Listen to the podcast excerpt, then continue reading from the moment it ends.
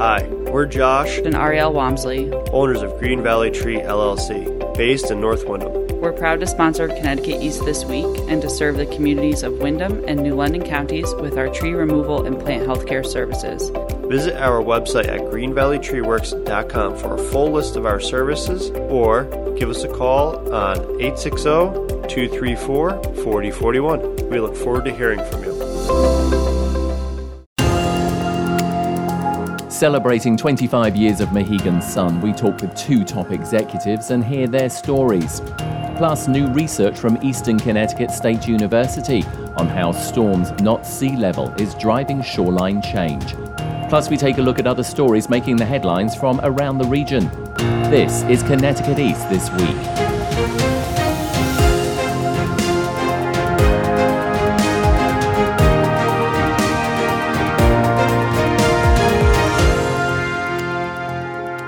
Hello, I'm Brian Scott Smith. Its iconic glass buildings have become part of the eastern Connecticut landscape for the last 25 years, and for many, it seems like only yesterday that the Mohegan Sun Casino and Resort opened its doors to the public for the first time. Since then, hundreds of thousands of people have played the slot machines, eaten at restaurants, seen a show, or just stayed at the resort to enjoy the tranquil surroundings. And it's not just people who come and stay at Mohegan Sun, so do many of its employees. I caught up with two top Mohegan Sun executives recently to get their thoughts and reflections on this 25th anniversary year. Joining us on Connecticut East this week is Jeff Hamilton, the president and general manager of Mohegan Sun, and Kim Noto, vice president of marketing and chief marketing officer also of Mohegan Sun. To you both, thank you for joining us. Thank you. Thanks for having us. So, very exciting time for Mohegan Sun. I suppose one could say actually every day is exciting for, for both of you. But 25 years uh, Mohegan Sun celebrates on October the 12th. Just tell us a little bit about what that means for the organization, Jeff. I think, you know, for us to, to think about the impact we've had over the course of the last 25 years and just the success that we've been able to achieve. I think when you have big birthdays and you think back to, you know, some of the things that you've been through, both good and bad, and you, and you think about how you've or where you've ended or where you've come to. It's just really an exciting time to think about how we really have transformed our property into a destination and really have transformed, you know, the area that, uh, of Connecticut, southeastern Connecticut, into a place that hosts, you know, humongous shows, has great entertainment, Miss America, Barrett-Jackson. You know, I'm from southeastern Connecticut, and if you would have told me, you know, when I was when I was a kid that we would have, you know, uh, Bruce Springsteen playing in Uncasville, Connecticut, I would say, you know, you're crazy. So I just think back to, to the success of the tribe and, and the property and just what we've become. It's just a, a tremendous, tremendous feeling. You yourself have been with Mohegan Sun for 17 years. You've risen through the ranks. It's obviously a special place. Yeah, and it's definitely a special place to work. And I think that's what makes us, you know, so good is is that it's a place that's relaxed, that really cares about its team members. It's like a big family. So, you know, we're a very large business, but we operate like a small business. And there's so much longevity here where, you know, you have team members, you know, we still have over 400 team members that are day one team members. We have two of our top executives that are day one team members that both started out in entry level positions. I, I think, you know, people usually don't leave here because it's a great place. It's a great place to work. And while we've had our ups and downs, I think we've always stayed true to our core values and our culture and that has allowed us to navigate through difficult times and come out, you know, even more successful. And Kim, I want to turn to you. Uh, you have a, a, very important role, obviously, along with Jeff, as part of corporate management, vice president of marketing and chief marketing officer. I mean, that's a big job as well, isn't it? It is, and it's been very exciting. So I'm a 14 year employee here, and I've learned a lot in my 14 years, but I've probably learned the most in my last four or five. And, you know, every day is new and every day is exciting, and nothing's more exciting than celebrating our 25th. Can I take you back to 2007, you know, when you actually joined Mohegan Sun? What can you remember what, what got you there? So many things. I think just the excitement of a new challenge. Um, I had recently graduated and I was looking to enter the workforce, and this place just felt like a home. You know, from my first interview to my first day, everybody was so welcoming. And I knew I had a lot to learn and I knew I had a lot to contribute. And I'm very, very happy with the relationships I've made here. And I'm very proud of being part of this organization. And Jeff, what about you? Let's take you back to 2004, which is when you joined Mohegan oh. Sun. I mean, you've held several important key management positions. Just talk us through how you got to Mohegan Sun.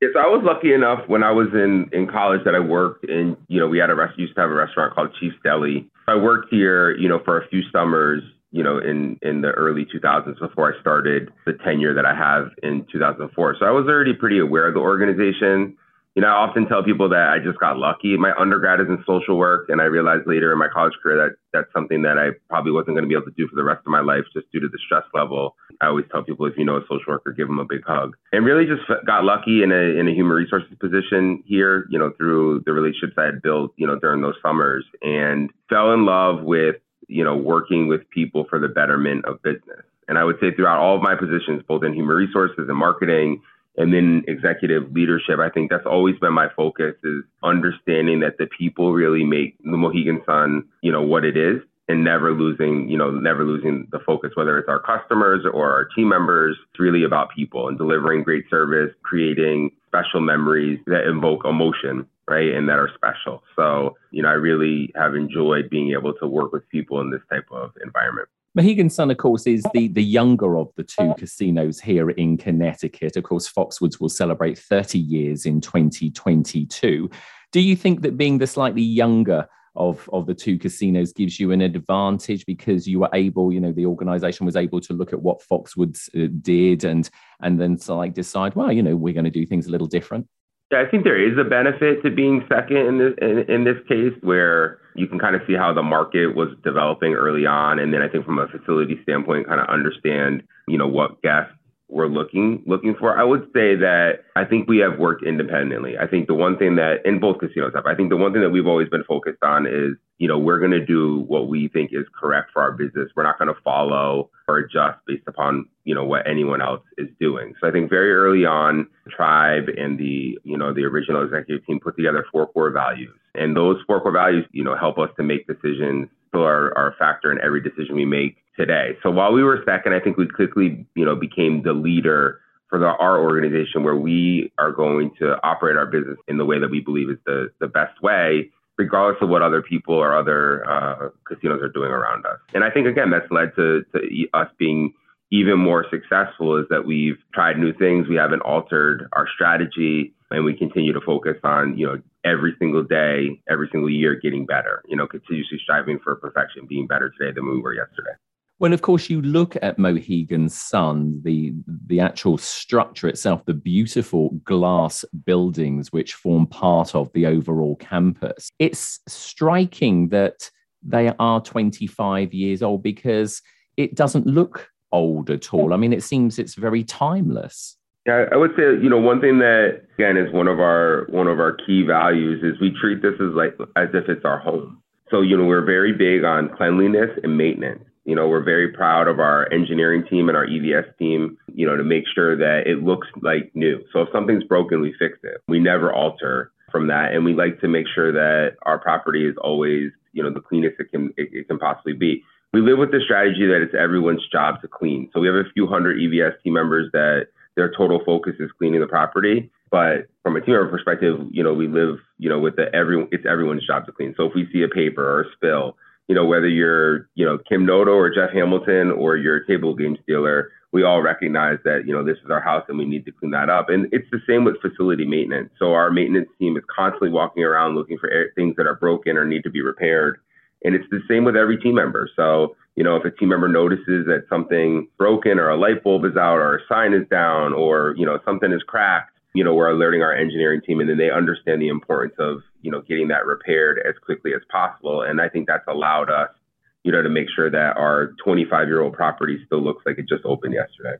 And Kim, turning back to you, so many people, and Jeff alluded to this earlier in the interview, so many famous people, celebrities have come through the doors of Mohegan Sun, continue to come through the doors of Mohegan Sun. How do you keep up with all of it? I think, like Jeff said, we treat them like family as well, right? We want them to enjoy their time here. We want them to look forward to visiting us, and we want them to come back. So we, you know, we take them on a tour, we give them the site. We just really want them to feel comfortable here, and we've built such a beautiful property that we can accommodate them. We have a beautiful Sky Tower hotel and we have an amazing arena that they love to perform in. And they tell us time and time again the reason they come back is the people that we have and the service we provide. Let's turn to some of the, the big things which have been happening recently as well. One, of course, is Miss America coming back to Mohegan Sun. Hopefully, it's going to be there for a substantial amount of time. What did that mean, Kim, to the organization? We're so thrilled to partner with Miss America and the organization. We just really believe in their message, and we feel that we are a, an excellent partner to share that message with the community. These women are very accomplished and very inspirational, and that's something we are happy to align our brand with. And Jeff, sports betting, of course, fairly recently, in fact, the beginning of October, sort of sports betting came legal, as it were, here in Connecticut. Yourself and obviously the other casino have opened up sports books. Again, what does that mean to the casino to be able to bring that to its customers? It just adds to the to the destination that we're trying to to create. So I think when you think about sports betting, I think you know the the growth of sports betting in the country as a whole has been significant over the last you know five years. In the north northeast, not so much. So New York not, doesn't have sports betting. Massachusetts doesn't have sports betting uh, yet. Rhode Island does. But you know, I think you know similar to what we've done with our arenas and our properties.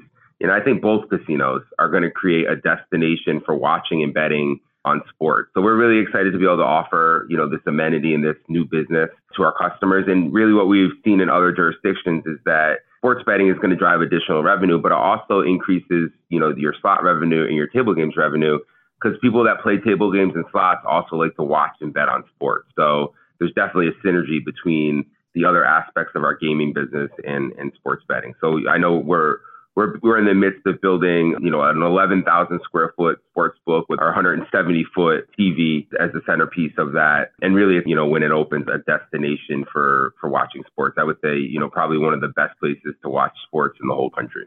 And another thing I want to pick up on, and again, we would be remiss if we didn't mention this, because I think you must be the only casino, certainly that I'm aware of, that owns its own WNBA team, the Connecticut Sun. Our Connecticut Sun, they're the number one seed in the WNBA playoffs this year. They're in the semifinals right now, tied one to one. It was pretty exciting, you know, to be able to launch sports betting on the night that we had a semifinal game and, you know, giving, you know, our fans the ability to walk down to the temporary sports book at Bow and Arrow place a wager on the Connecticut Sun and then go watch them win and cover from a point spread perspective. So I know a lot of our fans not only were excited that the Connecticut Sun won, but we're also excited that their pockets got a little fatter if they if they played some money on them. The world is constantly changing. We'll always want to visit, you know, amazing places like Mohegan Sun, you know, just for that touchy feely sort of experience but you know when it comes to gambling etc you know we're seeing more online things happening so how do you keep pace with that I think for us, I think making everything experiential,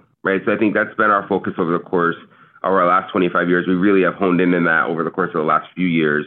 I think you look at that from our F&B perspective with, you know, opening a Tao that really is an experiential restaurant. You know, we added to our Sky Tower luxury element to that that really is something that our, our, our guests really love. And, you know, people are being driven just to, to experience that from an experiential standpoint. And then I think with sports betting, I think we're going to create an experiential sports betting slash watching experience. And we're not stopping there. We have, you know, multiple projects that we're working on currently to, you know, add more experiential food and beverage. And then I think as we think about the next, you know, 10 or 15 years, you know, the Preston development is something that the tribe is really focused on. You can see, you know, additional non-gaming amenities coming to the property. So while we've had a great 25 years, I think, you know, I, I, really do look forward to the next 25 years and, you know, where we're going to be 25 years from now, what this property will look like.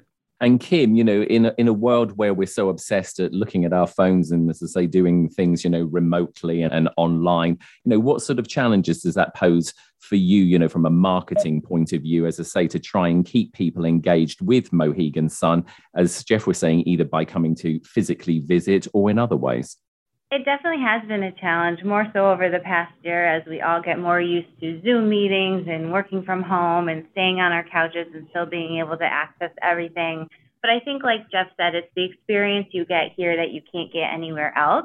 And it's experience that's available to everyone. You know, you can be interested in gaming, you could be interested in music, you could be interested in restaurants and shopping. And we have a little bit of everything. And we hope that people take the journey to visit us and experience it and continue to come back.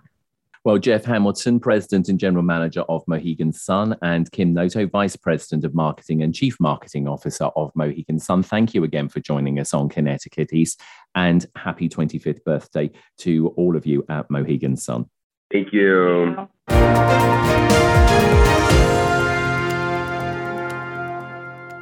October is National Breast Cancer Awareness Month. Increased awareness and early detection through regular screening have put breast cancer deaths on the decline. Research shows that screening with mammography can detect breast cancer early when it is most treatable. Women over 40 should schedule a mammogram today. Women of any age who are at high risk should talk to their doctors about when to start screening. For information about mammography, breast cancer disease, screening, and treatment, visit radiologyinfo.org. Climate change is a topic that never seems to be out of the news, and with more regular and intense storms and hurricanes battering our shoreline, for those living there, loss or damage to property is becoming also more frequent. And according to new research, it's storms and not sea level that is driving shoreline change.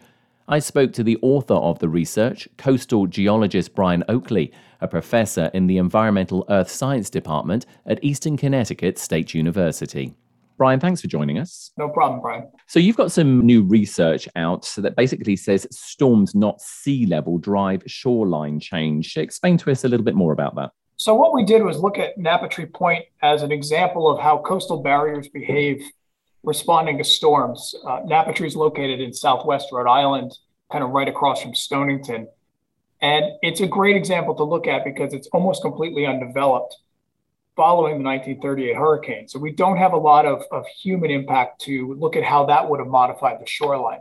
And the findings show that between 1938 and the 1970s, which was a period of several notable storms, obviously the 1938 hurricane, but then additional hurricanes in 1944, 1954, and, and a big March nor'easter in 1962, really drove most of the shoreline change that we've observed at that site over the last 75 years. So the takeaway for us on that was that storms are incredibly important in terms of moving the sediment and altering the shoreline.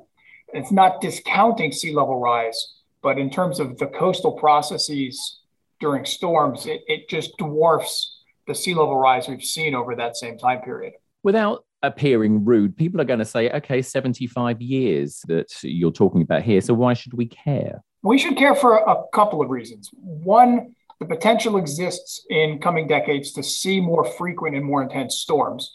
So periods of shoreline change like that period between 1938 and, and the 1960s could happen again and could be exacerbated as water levels continue to rise.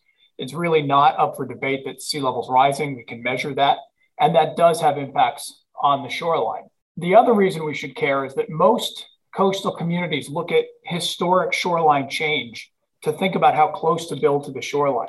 And if you looked at that over the entire period from 1938 till 2021, you'd see a certain amount of historic shoreline change. But one of the takeaways from this work would be that that change spread out over 75 years shows a certain amount of, of migration of the shoreline.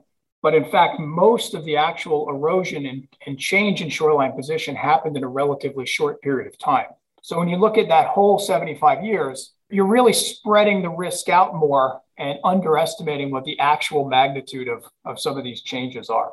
So, what does that mean for sort of like properties? I mean, we've got a lot of shoreline property here in Connecticut and, and obviously in any other sort of states which have shoreline. So, what does that mean for people who've got property on the shoreline then?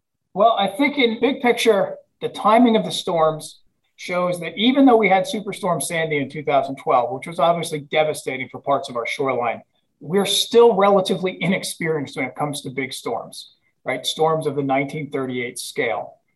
And following a storm like that, the shorelines remain incredibly vulnerable while they're basically recovering through natural processes. So if you have a, a significant storm event, even if you survived the storm and your house and property are intact, you're at more risk in the near future if you were to get a second storm within a fairly short period of time does your research sort of like suggest that we need to do much more when it comes to coastal management and perhaps building artificial barriers to help sort of beef up you know the natural barriers which are there Actually, what it shows is, is kind of the opposite of that. Napatree is undeveloped. And if you went there today, you'd see it's got a robust dune system, you know, a lot of different habitats within the coastal system there. It's just in a different position it was in 1938. But because it's been allowed to recover naturally, it's actually been resilient in its own way without us having to do a whole lot about it. I'm always leery of these engineering projects because, as we've seen time and time again, they fail.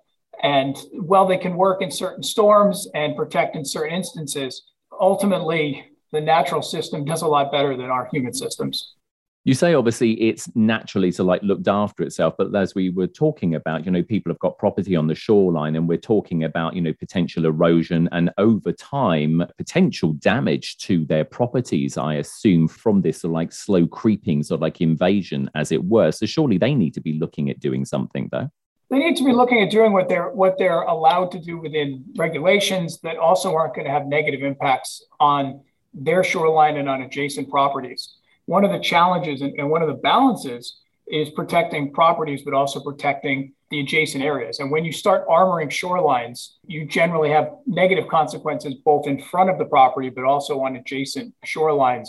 You know, if you armor one with a seawall, the, the property next door might end up having some problems down the road. So, is there any sort of like other sort of data in your research that can help sort of, you know, municipalities who have a lot of shoreline as part of, you know, the, the land that they look after then? Yeah, the other part we do is a lot of field observations and following Sandy. I'm, i was not out there surveying after the 38 hurricane, but after Sandy up through the present, it also allows us to look at how fast these systems can recover and to allow these managers to plan appropriately not necessarily overreact to uh, I need to come in and dump a bunch of sand or I need to come in and build a seawall. If you understand how long it takes these systems to respond, which is on the order of years to get the dune systems back, it allows you to plan accordingly when the next storm happens.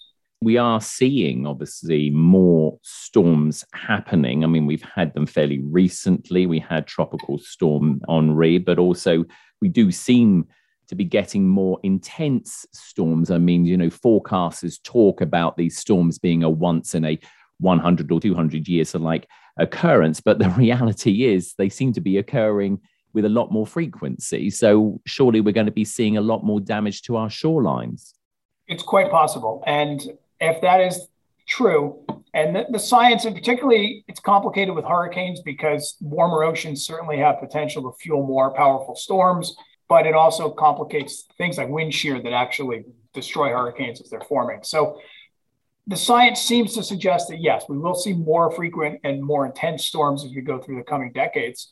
And yeah, if we get into a period where we see more frequent storms, it obviously has the potential to cause more significant shoreline change than just one storm followed by a long period of, of no storms. Do you also think that it sort of suggests that maybe we need to be stepping back from the shoreline a bit? I mean, it's nice to have sort of like ocean front property, but clearly, you know, climate change is a real factor. It is continuing, and whether or not we ever get a grasp on that, we'll have to see. But I mean, do you think that sort of suggests that maybe properties need to be stepped back from the shoreline in the future then? In my experience, retreat has always been treated as a bit of a four letter word in coastal communities. It's a very hard sell to get people to step back from the shoreline. So I think if you're thinking along those lines, and I'm not a coastal policy analyst, so I, I, won't speculate on the legal aspects of this, it's probably more likely to happen as properties become unbuildable or unrepairable after storm events rather than to go take them out now. Although other countries around the world have started to look at, at that aspect of trying to limit rebuilding um, and even taking down some structures in at risk areas. I think it's going to be prudent to start to think like that in the coming decades, particularly densely developed areas that are low lying, not so much just because of storms, but because sea level rise will start to cause problems for infrastructure, for roads, for sewers, for water resources, as well as the properties themselves, which will make some coastal areas challenging to live on in coming decades. Your research from what you've gathered so far, I mean, are you able to do any predictions at all based on, on what it is that you've observed to maybe give as I say, municipalities also likely to give advice or assistance to coastal management as to where potential hotspots might even be going forward? That's one common use of, of shoreline change data is to look at areas that have seen a lot of erosion in the past and it's likely to continue. Projecting it into the future is a, is a complicated story because geologically, we haven't seen rates of sea level rise this fast for thousands of years. So we don't have a lot of great modern analogs for any acceleration in the rate of shoreline change in the future.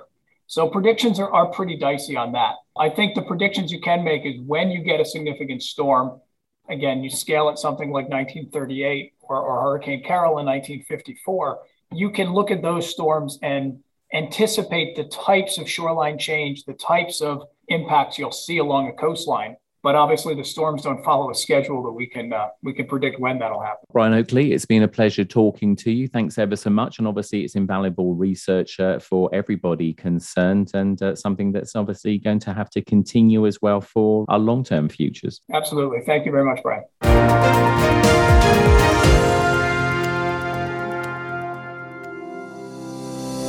Winter is coming, so think about preparing your plants and trees for the season.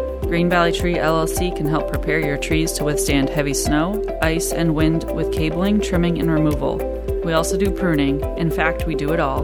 Call Green Valley Tree LLC today on 860 234 4041 or visit our website at greenvalleytreeworks.com. Time now for a look at some of the other stories making the headlines in the region recently.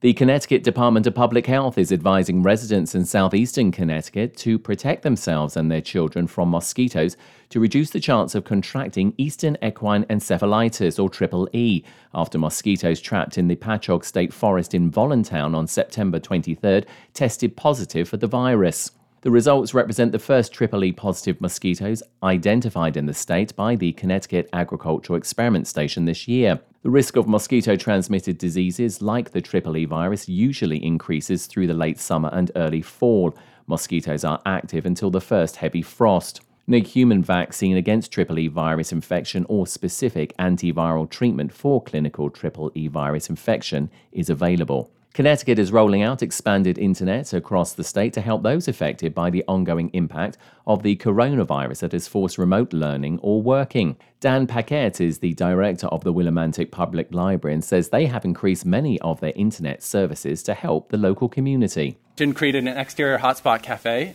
It really expanded the internet access to the downtown area We've also provided 11 hotspots with the funding from the Community Foundation of Eastern Connecticut. These are hotspots that people can check out and take the internet anywhere they have to go. So whether they're at home, going to work, or just moving about, they have the ability to bring the internet with them. Lieutenant Governor Susan Bysiewicz said based on census data, the state still has quite a way to go to bridge the digital divide that disproportionately affects communities of color. 20% of white households in our state do not have broadband internet at home. 35% of Hispanic families lack internet in their home, and 34% African American households lack internet in their home. Since the COVID 19 pandemic forced many places like schools to shut down, the state has spent around $43 million purchasing laptops and providing access to broadband internet services to children and students alone to allow them to continue their education remotely. In the day this week, in New London, the city has unveiled a Black Heritage Trail, a series of 15 plaques situated across the city that explain important historic sites. A 4 p.m. ceremony was held at 42 Rogers Street to honor Spencer Lancaster, who was the first African American selectman in New London. Lancaster, now 93, said he's pleased with the way the trail turned out and thankful for recognition for his part in opening doors for local black men and women.